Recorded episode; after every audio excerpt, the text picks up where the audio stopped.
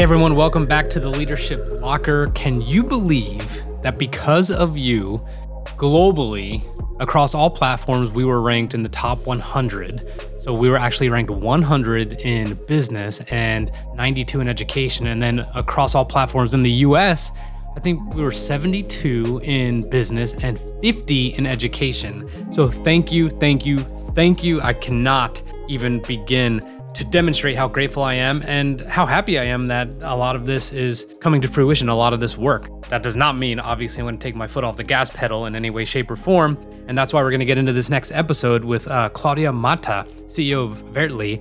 And here's the deal this is a story about someone who grew up in a third world country, essentially, moved to the States, took an interest in fashion, got into the fashion world, did some of the coolest things that you can possibly think of, including all the trips to Paris and all these all these Devil Wears Prada type, you know, scenarios that you imagine. And then, you know, she ended up having children. And having children did not mean to her relax. Like, you know, let's let's relax and that's what her husband wanted and you know, she just had to be active. It was a part of her life. So, you know, when she was pregnant with her second child, they moved from the epicenter of fashion, essentially, or one of them at least, uh, New York, and then moved to Northern California. So, because of her drive and her desire to kind of just look for a new identity after leaving the fashion world, she leveraged her resources. And by that, I mean her family and her husband, who were in the cannabis space, essentially. Well, her brother in law's, and then her husband had been using CBD. Because of her curiosity and because of not looking at herself as someone who was now worthless and was just a mom, she decided she was going to go look into it a little bit deeper. And then she started a side hustle that turned into a full fledged business for skincare products that involves some of CBD, but more importantly, it's just plant based. You're to hear her talk about this journey. Now, I am to be the first to admit when I hear CBD, I just think of, you know, kind of this get rich quick scheme and people just using it and, and, just like anyone can own a CBD shop and it's just it's just I'm just not educated on it and I believe a lot of us feel that way. And she talks about that. She talks about some of the risks uh, of having the type of business that she has because of that confusion. But nonetheless, Claudia obviously has a lot of energy you're going to see in this episode, and I can't wait for you to listen. So let's get right into it. This is what happens when your identity changes and you stumble upon something new. Here we go. All right, everyone, welcome back to the Leadership Locker. You just got the intro, but what you didn't see was just the fumbling around since uh, we've been like connected here for the last 17 minutes. So we're not going to rush it, but uh, I certainly am going to be a little bit more expedient with my guest. Get all this great knowledge out of her because she is, she just said she's a very green entrepreneur, and I'm going to let her introduce herself, let us know who she is, where she is, and what she does. So let's hit it. Claudia, how are you? Hi, I'm Claudia Mata. Um, I am the founder of Vertly. It is a California clean CBD skincare line. We combine freshly extracted botanicals with CBD and we make our products fresh daily here in Northern California. Awesome. Thank you so much for that. Now, the first thing I read was that you grew up in El Salvador, but then you called yourself a Francophile. Now, I have an uncle who was from El Salvador, and I have a, a, family in Honduras. And these are not these are exotic countries, but not necessarily prosperous countries, right? So, when you were growing up, for example, did you imagine yourself throwing yourself into fashion and going to Paris and all these different things? Like, what was the energy that allowed that to even happen? You know, I actually even had this conversation with my husband the other day because my mother was visiting. So I was born in El Salvador we left the country during the war and we moved to New Orleans. But I was telling him, you know, when I was growing up, I remember my my mother saying to me like, "Oh, if you would not have left when you did, you probably would still be there and be married to a Salvadoran man and you know, family." And you know, I realized that I don't know if that's the case because both of my cousins, my cousin lives in New York City, he's a doctor, and my other cousin lives in Paris. So mm you know, my family was always going to the Lycée school in El Salvador. So I feel like the seed was planted early on. So when did you take your first interest in fashion and, you know, did that interest become kind of an obsession? You know, I have I've always been interested in fashion. I didn't know it was going to be my career because I think, you know, when I was growing up and also as a child of immigrants, when you think about your career choices, it's usually like, so do you want to be a doctor or a lawyer? Like I feel like those were the options presented yeah. to me. Or sometimes it good be, options. Yeah. so, you know, I didn't really even think of all these creative avenues that you could do. Um, and when I finished college, I moved to the south of France and I lived there for almost two years and it opened my mind to the like the possibilities of anything that you can do. So after I left there, I moved back to the States and, you know, shortly thereafter I got a job in fashion and I just fell right in. It was perfect for me. Talk to me about the time in the south of France. I mean, it, it, sounds exotic. Is it, is it what people imagine it to be? Just this kind of just escapading and just a beautiful time all the time and wine and, and eating and just hanging out? Or is it a different monster? No, it's everything that you think. And my only regret with it is with everything in life. And now I try to take that with me everywhere is to live in the moment and really enjoy the stage that you're in. Because when I was there, it was, I had no worries. I had no children. I had nothing. And at the time I was thinking to myself, what am I going to do with the rest of my life? Instead mm. of just kind of soaking that, you know, all of that loveliness, you know, I was yeah. phase. I was studying. I was going to cooking school. I was just doing anything. It was like a dream. And I still had that in the back of my mind. So everything always falls into place. I think, you know, life just kind of can unfold that way. So my advice to everyone now, whatever you're doing, do it because something else will come along and life will always take you down these really interesting paths if you let it. Yes, I agree. And if you listen to this podcast, uh, anyone listening right now, you've heard me say it a million times that my mom doesn't give the best advice, but one thing she always says is you are where you need to be. Uh, yeah. So like take that for what it's worth. I mean, if it feels like I'm at a stage where I just need to soak it in instead of just kind of grinding, then then just do it. But uh, I know what it's like to kind of live internationally like you did and to think back to it and just be like, man, why didn't I do X, Y, and Z? But uh, you had other things waiting for you back in the states, and that included fashion. So uh, talk to me about the journey into fashion after you know that great time in France. You know, I loved my career in fashion. I was in it for, let's see, almost 12, 13, 14 years. And my roles are really uh, predominantly in editorial. So it really was also a time when magazines had a more prominent place in our culture. You know, there wasn't Instagram, there wasn't all these other avenues to get information. So we were the gatekeepers for everyone in the sense of what we were introducing. So we had firsthand knowledge from our designer, what was coming out, and then we revealed it to everyone as we chose in the time that we chose.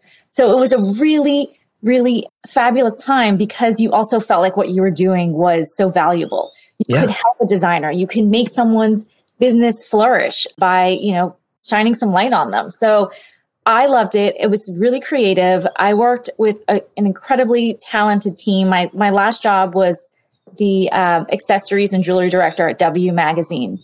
And at the time, Edward Enninful was my boss, and he is just a genius of creativity. And so everything we did, like if I was putting together a shoot for him, he would give me reference images like for a movie, and I would have to pull jewelry and accessories that kind of brought that to life. And we worked with so many amazing photographers, you know, with Steven Meisel and Steven Klein and Matt Marcus. It was just amazing. I mean, I it, it's definitely when I look back, I like think of myself when I was living in New York City all that time. So mm. it, that's also an exciting yeah. you know place to be um, for your, all of those years. So it was definitely a pinch me. This is an amazing career in retrospect. At the time, obviously, you're in the grind and you're doing it. Yes, but there were definitely times when I'm, you know, I had to go to Paris for couture. I'm like, this is my job. This is amazing. Yeah. I get paid for this. I get yes. paid to say this is beautiful and let's shoot this.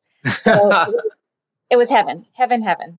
So your energy, especially when you talk about it, is is very high. It's tangible, like it's vibrating.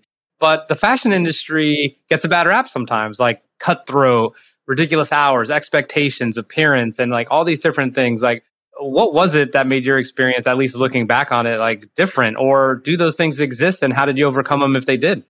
You know, I think they do exist and I and I've thought about it, you know, even in my own behavior and you know, how anything that I would change going back. Um, and I think a lot of it has to do with, you know, the kind of the way that we go into things with like a scarcity mentality.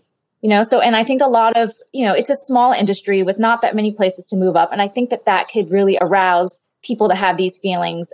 It just makes them a little bit more combative because you're thinking sure. there's not enough to go around. So I think that that could be why it has a bad rep for reputation. I think it all depends on who you work with and, you know, how they treat you. I was fortunate enough to always have lovely bosses and lovely experiences, but I do know and have plenty of friends that did not have that. So mm-hmm. again, it all depends on on where you landed, I think. What so uh, what year did you leave the fashion industry? I left in 2016, I believe. So I, I, love how at the beginning you were talking about like there was an Instagram and and you you felt like you were contributing to something really special. You were making decisions. I mean, there's all these different things. So as you started to watch social media evolve a little bit, obviously there had to be a little pivoting that you witnessed. But when it came to you specifically as an individual, did you say to yourself, my runway isn't as long as I once thought it was, especially here in this industry. Uh, did you contemplate at all like a career change, or did you kind of just lose interest and then kind of, and then we'll get into where you are now? But I mean, what was the thought process? You know, I have to say that things did not happen the way that um, I I didn't plan any of it. What happened is, is my husband is from Northern California, and when we got married, when, you know, when he, actually when he proposed to me, he's like, "By the way, I want to raise my children where I grew up." And I was like, "Yeah, yeah, yeah. Let's just get married. Like it's fine. I'll do it." and then we had our first baby, and we stayed in New York. And you know, my daughter was two at the time, and we're still there. And I was like, "Oh, great! Like maybe he he's not on board or this his old plan, and I'm not going to mention it." And then the moment I got pregnant with my second baby, he literally came to me like, you know, it was like three months in, and he was like, prepare yourself. We're leaving. so he gave me like a couple months, six months. He's like, you need to, you know, and I, yeah. I gave a long notice at work. I think it was maybe three months that I gave them and said I was leaving, you know, that we're moving to California. And I was really petrified of the change because I didn't know what I was going to do because it wasn't, yeah. you know, I knew that I was having a baby. So I feel like, you know, as a mother and I love being a mother and that part, I think, you know, if I were leaving without, I would have, we wouldn't have left if it weren't for the second one. But yeah, um, I think he was just thinking, okay, now we're ready to start this part of our life well, that we raise our children somewhere else. Yeah, and I mean, so we talked earlier when we were warming up, like I am a father of two children. I didn't have two children, uh, but like the second time around, at least you kind of know what to expect to an extent, right? Like, I mean, you're a little bit more prepared. The nerves are a lot less. Uh, I don't think you're probably reading the baby book all over again or looking at all the apps and anything like that. So the real change is the location. I mean, literally coast to coast. You're trading for what you know to be a very exotic and crazy and energized environment to Northern California, which may not be the same at all. So when you got here and you kind of got settled in, what were your impressions and then what was your outlook? You went from, I have no idea what I'm going to do. Now I have two children and yeah. here we are. Well, I moved here pregnant. So uh, that was one thing. And uh, I mean, to say that I was holding on to the last moment of my job because I loved it so much, my, I left my job on a Friday and we moved on a Sunday hmm. and threw a birthday party for like 50 people for my daughter on a Saturday. it's like, we're not leaving. No, we're not leaving. We're still celebrating her birthday. So it was definitely a denial, I think, at the beginning. And then when I got here, I think the biggest issue for me, because uh, if anyone has ever been to Marin County, it is, you know, they call it God's country. It's beautiful. The climate is perfect. It's amazing. I, I have zero complaints about it being here. For me, it was more of an internal struggle that I had, sure. whereas I had this identity and this career, you know, for well over a decade. And then I landed with no plan. Now I'm a stay at home mom with, you know, one baby and I'm pregnant and I'm waddling around and I'm trying to figure out what to do. It was more of that in terms of who am I now? If I'm not Claudia Mata, you know, accessories and jewelry director, you know, with all of this, you know, to do, who am I? And I think that was my hardest landing. I'm so glad you said this. When you remove a large part of your identity. And I'm going to tie this into my service. It's not about me, but I'm just trying to tie it into my service. Like when I left the military, it was like, mm-hmm. what's happening out here? You know, you're used to something, you understand how it works, you got promoted, you were able to thrive, you enjoyed it. And then it's just kind of a different story. So this was a, a family decision. And then here you are. When you remove that part of your identity, what it also, I think, invokes is a lot of introspection. And then next thing you know, you and your husband are looking at a potential business. You know, so talk to me about how that first time it ever came up and what your thoughts were. So I'm clearly type A. And when we got here, he was like, I think you should take some time, you know, figure out what you're going to do, have this baby and relax. And I think it was like one month in that I got here that I was like, you know what? I'm going to start a little business, a side business. And when I was leaving New York, like when, when I knew I was leaving, obviously those three months before, my husband's family, his brothers were in cannabis space, two yeah. of them. And, you know, they had their own product line. They, you know, they've been doing it for, I don't know, it was like 15 years at this time or 12 years. So I, have been really familiar with them talking about it. And it seemed really exciting to me at the time because I knew legalization was, you know, in the horizon. And at the time it's not you know obviously i'm familiar with it but i was like i would it would be interesting to get into this space. Let me explore it and see what i can do. And then in that month period when we came back of course like i said i'd like to keep myself busy. I decided that i was going to go back to school and study herbalism because it was something that interested me. I grew up in a really holistic um, household. My mother's you know very much into like plant healing. And Zander prior to all of this, he's a nutritionist, a yogi, a health consultant. So mm-hmm. even though I wasn't doing it, it was definitely a part of my life. And I yeah. thought, I'm here. This is like herbalist central. I might as well take, you know, classes from the best. And when I started to do that, the more I was learning about all of these different, you know, plants and how they can help us heal, there were things that I thought, I, I wish everybody knew this. So mm. I was into that area a little bit more, but I still had the cannabis aspect in my mind. And my husband did not want me to get into the cannabis space because he's like, I see what my brothers go through. It's definitely a lot of, you know, hoops you have to jump through and it's not as easy as you think. And he was like, but I'm really a proponent of CBD. And I think you should consider this because he'd been using CBD at this point now for years through wow. his being introduced to it through his brother and because he's an athlete and it helped them and he didn't want any psychoactive, you know, effects. So he's the one that introduced me to CBD and I had seen him use it, but I, I didn't put the connection together until I went to school and was kind of tinkering in that area.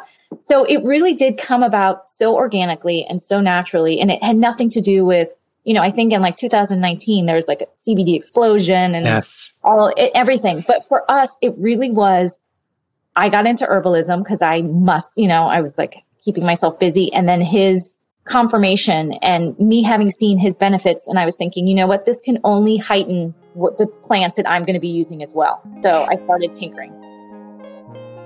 All right, everyone. Hopefully, you're enjoying it so far. We're taking a quick break to let you know that if you are looking in to your strategy for a personal brand or personal branding for the executives in your company, you are not ready to pull the trigger on content creation or podcasting or any of that, I completely understand. And I have a couple options. One is a strategy session, like no kidding. I've now learned and been trained in what's called core discovery, where we will peel back the onion layers with all the different facets of your business, who you're trying to serve, why you're trying to serve them, what your goals are, everything, everything, everything. This is probably a half day exercise where we will just deep dive into everything. And then I will provide you with a brief at the end and you could go on your way. Or if we landed on something that I can take part in on the backside, then so be it. But I don't have an agenda to push except helping you get clarity. And I know how difficult that is as an entrepreneur. I promise you, I feel it and I get it. If you are looking for a much cheaper option, then there's a $99 Take Action personal branding guide that we came up with. I've gotten such good feedback on it so far for either of those. For either of those, just send me a DM on LinkedIn, or you can also email, which is probably better, but info at richcardonamedia.com. Info at richcardonamedia.com. Let's get back to Claudia. Here we go. So clearly, it goes without saying that it certainly is a controversial space because people aren't necessarily educated enough on some of the differences between cannabis and CBD. But people hear CBD and it's kind of easy to just be automatic and just think, CBD oils, neon sign in a plaza on, on that street. And like, what does that even mean? And how could it possibly help me? But you had firsthand knowledge of its effects. You had brother in laws that were in the business.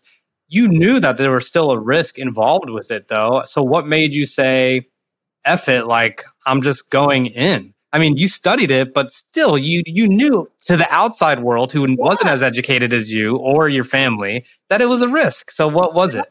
I think that that's the beauty of being, you know, an early entrepreneur. When you jump into things, ignorance is bliss, and you're just like, I'm going to do this. So I just did it. I didn't even think about all of the other aspects. I mean, they definitely came through. I'm not saying that this was an easy business to get into, and I think a lot of the people that are getting into it now, I'm almost like it's so easy now. You could, you know, it's just easy to, to get everything going. But we had our website when I put it up. I mean, the day I put it up, it was shut down. I had to keep, you know, Square kicked us out right away. I can't tell you how many things, how many credit card processors we went through. And again, this is in 2016 and there were a hand, no, this is actually in 2017. There was a handful of brands that did it. And I feel like I reached out to them and I, you know, I'm still friendly with some of them now because we shared, you know, we commiserated and, and the issues that we were having. But I, I think that the difference between my brand is we definitely went into it as, you know, the leader of it. I, I went into it as it being a plant based brand. You know, it was really not only about the single ingredient, because for me, it was more about these larger principles of, you know, we work with local farmers here that grow our plants. You know, we extract them in our own facility, which takes like anywhere from three weeks to eight weeks, depending on the plant. And I wanted to return to this, you know, this whole element of, you know, people do it here where you have like farm to table. And I wanted to do like garden to face, garden to bottle. Like we need these kind of artisanal, you know, practices. And maybe we're not going to be on every single shelf, but you know, people want fresh ingredients and the, in, the beauty industry is usually not made that way. You know, you, you buy everything in large amounts and then the founders are usually great at marketing and they you know, sell off what the inventory that they've already purchased. Whereas we're making ours every single day. I'm so glad you brought this up. I, I, I was looking at your Instagram, or uh, it was Barely Bomb, and what I and I think you there's a video of you talking about the process and how long it takes. And I'm not in. I don't care about the beauty industry, right? Like I don't. I don't have like skincare products or anything like that. I was a marine. I work out. I work and whatever, right? Like, could I pay more attention? Absolutely. But as a skeptic, because I'm not involved in the industry. And if I were to say like, yeah, okay, but like it took you three weeks, like why go through all the process? Like, do you th- are people really going to read the label and be like, I'm so like, there's that one Dave Chappelle episode, like, uh, you know, I want to be purified with the waters of Lake Minnetonka. You know, like he's just like kind of exaggerating, right? Does that stuff really matter? And I'm just saying it from like a pretend skeptic. Like, yeah. do you think that matters? Yes, it does. I mean, look at your own refrigerator. Like look at yeah. your vegetables after a week, you know, mm-hmm. like you see them that they're starting to lose their vibrancy. I mean, you yes. have that with ingredients that you use. We're using plant based ingredients. Most people are. And it's not that they're spoiling, they're just losing their potency. So mm-hmm. I'm giving it to you in a way that's, I've extracted it for so long to take all the vital nutrients from it. And I'm giving it to you as it's just been made. You know, on our batches, we put, you know, this, the date that it was made. So you can actually trace how you oh, know wow. recent your your products were made. For me those kinds of things were the things that i thought were missing based on what i was learning in herbalism. Those were the things that i thought were missing in skincare. And so we went in i feel like with so many things that we were trying to do because it's like i want it to be fresh and i want to extract you know and i want to grow local and i want to include cbd and it was almost like okay are we trying to do too many things yeah. one time? But oh. again because i didn't know any different this is this is the community I live in. This is the culture. So I went with it. I'm so so glad you said that. Yeah, this is the culture. Now, this is a different story if you were still in New York, right? Like if if completely. If I were in New York, I have a friend who just started a, a business in New York, a beauty business, and I had another friend who did it here, who is a beauty executive who's done it for a while. And I remember telling them my process, and they were like, "You don't need to do that. You can just hire a lab to make everything for you, and then they'll send it to you."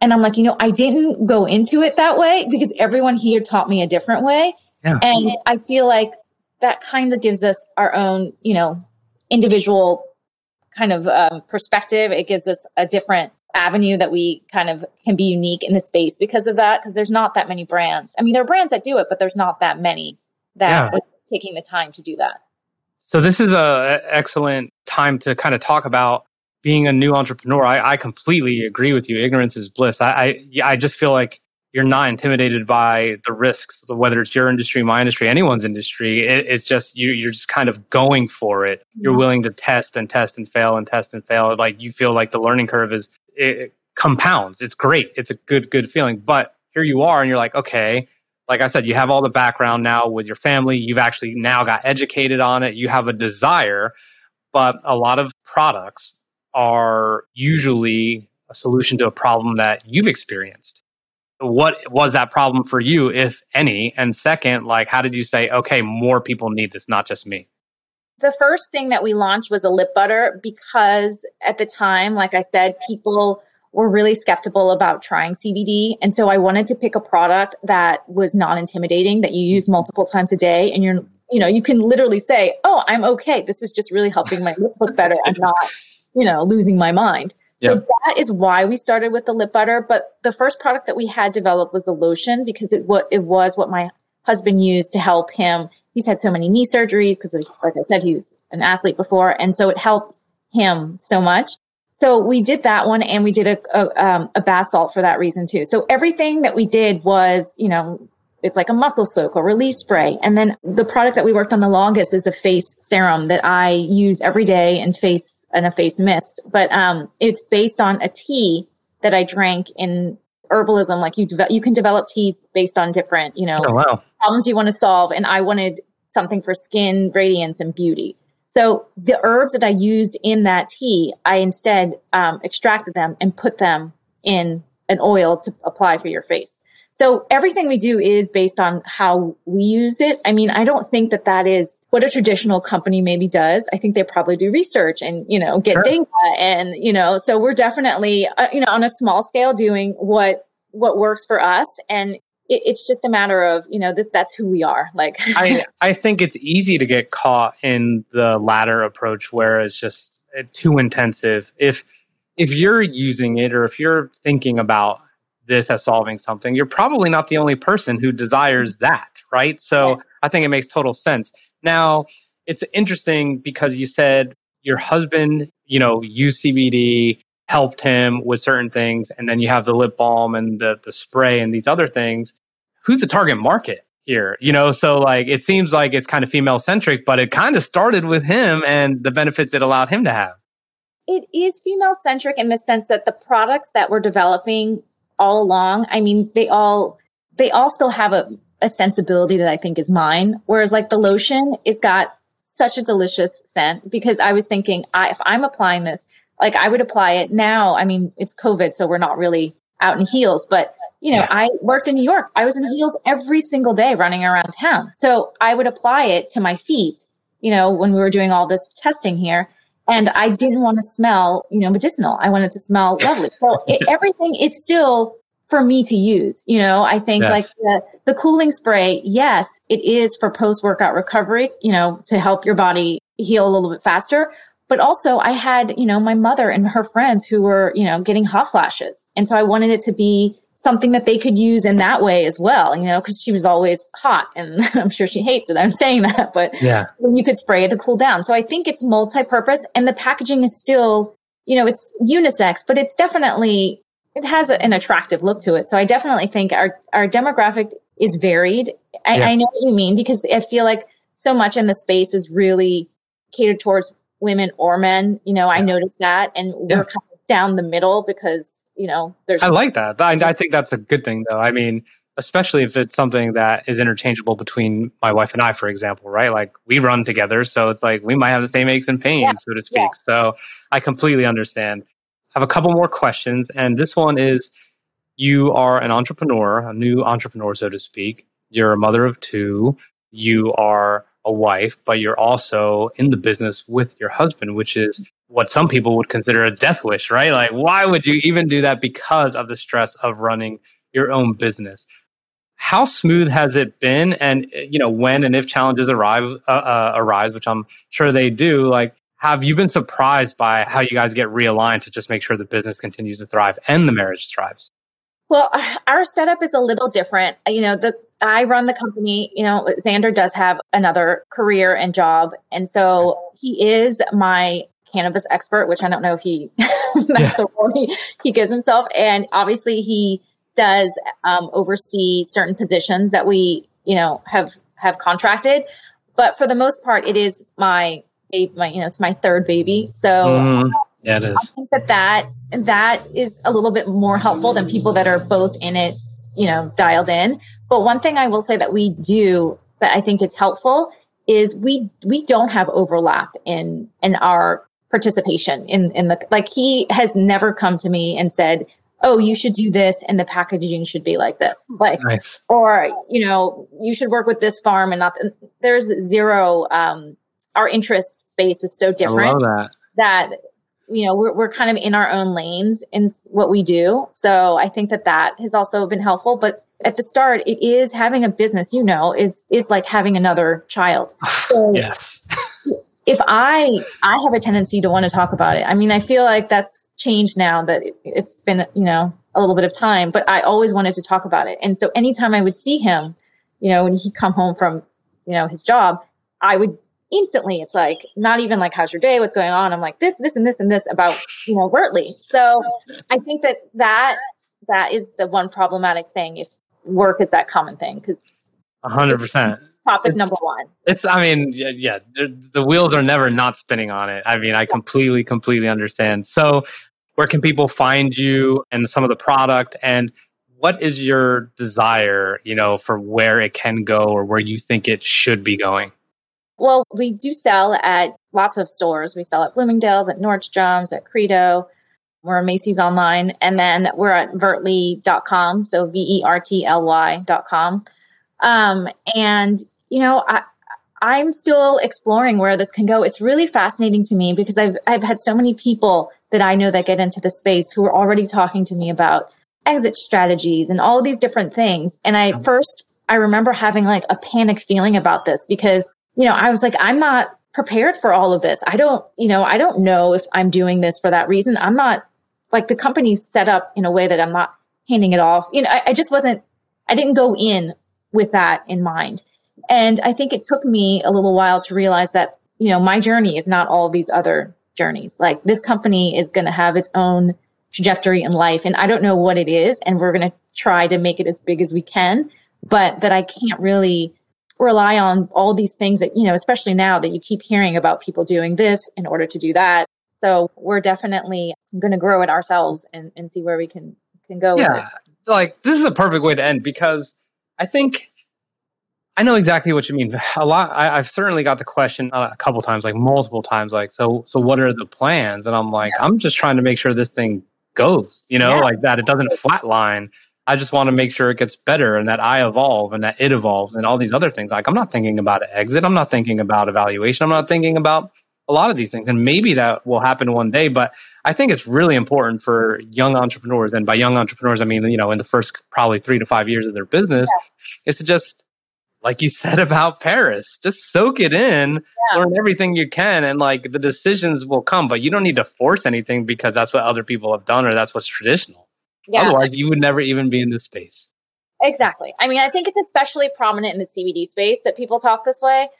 But uh, for for me, being an entrepreneur has been such a journey of self revelations, and I think that you know, in the future, if I were to ever hire anyone, if I were a CEO of a company, I would always look to an entrepreneur because it really does develop so many, you know, skill sets that you problem solving obviously is is not only that I'm talking about, but it's an internal determination and grit and the characteristics that you need to, you know, continue a business, I think are really so developed when you're, you know, doing everything from the ground up and you're absolutely. Well, awesome. So thank you so much uh, for sharing that. I'll make sure to link in the comments, you know, the sites and all that. Congratulations on all your success and and kind of taking the cliche leap, but you know that people like to talk about. But it's it's. I'm sure you're happier than ever. You seem happy and vibrant. Uh, I know the feeling, but I really really appreciate you hanging out with me on the Leadership Locker. Thank you, thank you. Actually, that was how I started the business. My favorite quote: "Leap, and the net will appear." Yeah, I love it. I think there was, I just saw a post about something like that recently. I'm going to have to steal that. So, Claudia, thank you so, so much. Um, we will see you around and we'll talk. All right, everyone. So, ignorance is bliss in entrepreneurship. Did you hear that? Did you hear how she was not phased by any of the things that she set out to do because she just wanted it. She did not get paralyzed in determining what the future looked like. She did not get paralyzed by looking at how difficult it might be having CBD involved in your product. She just went after it, and I hope you enjoyed it. So please, please follow Claudia, check out Vertly. We obviously got all that stuff in the show notes. And then, second, look, please share this with aspiring entrepreneur, established entrepreneur, a new entrepreneur, anyone who could get value from the show. This is the show for them. This is the show for them. That's why I interview people like Claudia, people who are thriving so you can hear it straight from the horse's mouth. All the challenges, all the upsides, all the downsides, all of it. And obviously, I mentioned in the intro how well this podcast was doing. So if you would please consider writing a review, I would be incredibly, incredibly grateful. That's how this thing continues to grow. And I cannot thank you enough for being part of it. See you next time.